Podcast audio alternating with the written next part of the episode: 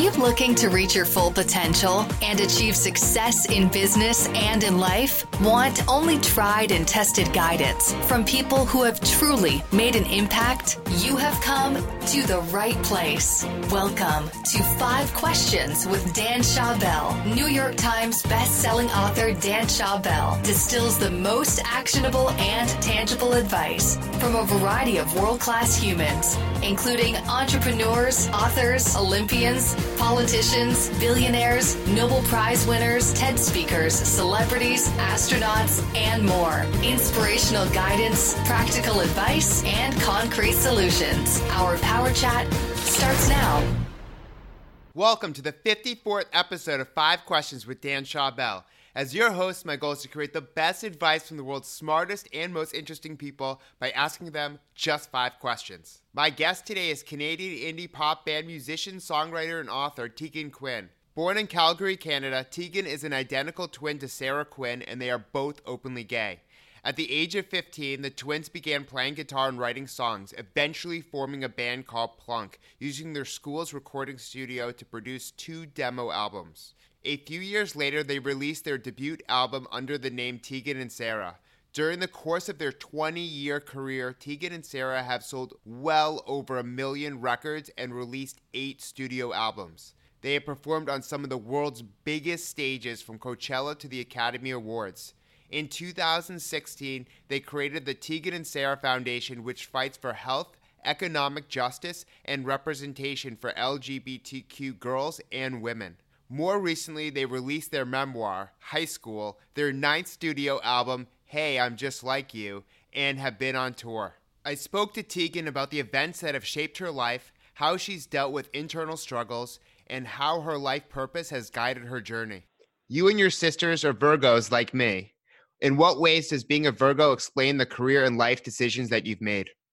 I mean, I think Virgos are efficiency experts, and I think they're also very studious and particular. And I think all of those things have helped us to have a career. I think they drove like all those OCD weird things have made us yeah, we're efficiency experts and I think we're just we're ma- we want to master everything we do.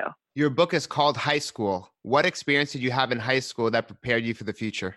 Oh God. Well, perhaps this is the problem. Is almost nothing that happened in high school happened in my future. Uh, we just took a lot of acid and went to a lot of raves and had a lot of secret relationships with girls, uh, lied, stole money, slept through the class.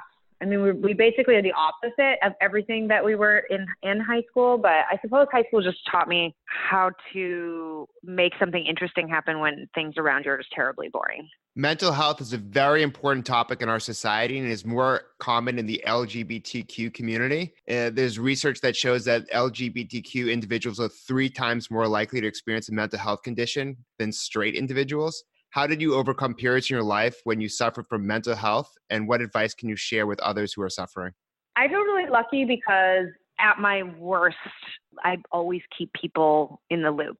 I, it's like no matter how bad I feel, I just want everybody to know, and I can always find a way to make it funny. So I guess the skills I have, uh, which is like I'm not shy, and I'm an extrovert, and I'm also I fancy myself a bit of a comedian, um, at least in my own head. And so those have really helped me because you know I think that there's a lot to be said for finding comfort uh, in the people that you love. But I, I I know that's easy to say when you have a lot of people you love and trust, and it's easy to say when you're a comedian as funny as I am. My advice would be to try to find at least somebody that you can share how you're feeling with. And my girlfriend says it's really annoying how positive I am, but I do, even when I'm feeling terrible, even when something bad happens, I do my best to try to turn it into a positive and find meaning in it immediately. It is annoying for others, but it works for me. How did you learn how to be a businesswoman and how have those skills helped you as an artist? Uh, I learned the business the good old fashioned way. Sort of graduated high school, and my mom said, uh, if you're not going to university, you're going to pay rent. You're going to have to figure out how to afford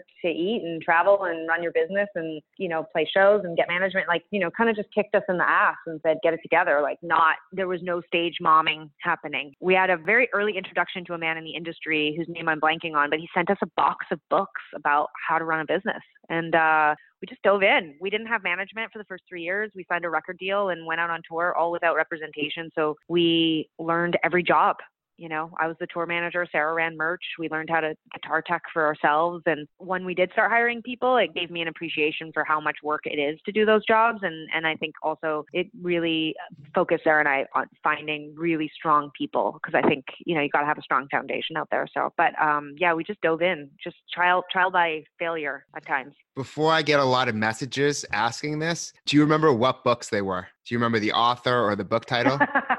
I don't remember anything because I'm very old, but uh, so the books came to me in 1997. So uh, it's been it's been a while. But you know, they were whatever books would have existed about the music business in the late 90s or the mid 90s. You know, there was a an indie slant to them. Independent music was really exploding, and this idea of being your own boss and retaining control of your rights, those kinds of things. And then, what's your best piece of career advice? This is tough, but it just never, ever, ever stops being hard no matter what level you get to, there's just, it's like a video game. It just becomes more challenging. Um, the more money you make, the more expenses there are, the more famous you become, the more people want from you and take from you, the bigger the show, the more production and the more people and the more stress and the more responsibility.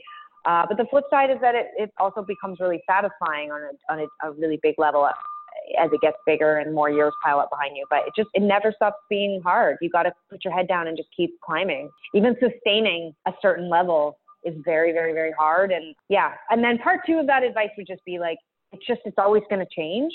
So also, I think to remain relevant and thrive and continue to have a career, you have to be willing to dismantle everything you thought you knew and got comfortable with every single time you start a new cycle and you would say that part of what has gotten you both through this and you know the highs and lows is the humor is the optimism i assume right? Yeah i mean sara and i are different in that way. Sara always says if she was too much like me we'd just be really irritating because we're polar opposites but by default i just think we do it to keep balance. But uh, i think having a sense of humor and laughing at things is is how we've gotten through it I think we both hate to admit it, but also having each other. I think sometimes we make it worse for each other, but I think because we're family, there's a drive and a desire to do this that keeps me going. I don't feel like I can leave.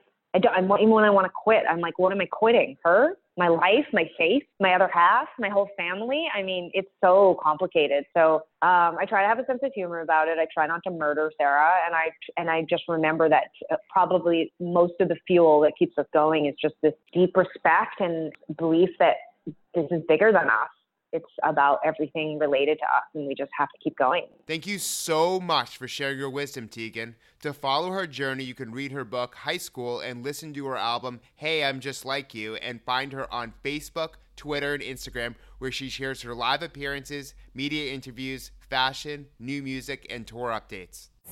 We hope you enjoyed today's show and the amazing advice our guest provided. Remember that you can only benefit from advice if you act on it. Before you do, we would appreciate your feedback in the form of a review. You can leave a review on iTunes, Stitcher, or a podcatcher of your choice. Your feedback would be very much appreciated. Head over to danschawbel.com slash review now.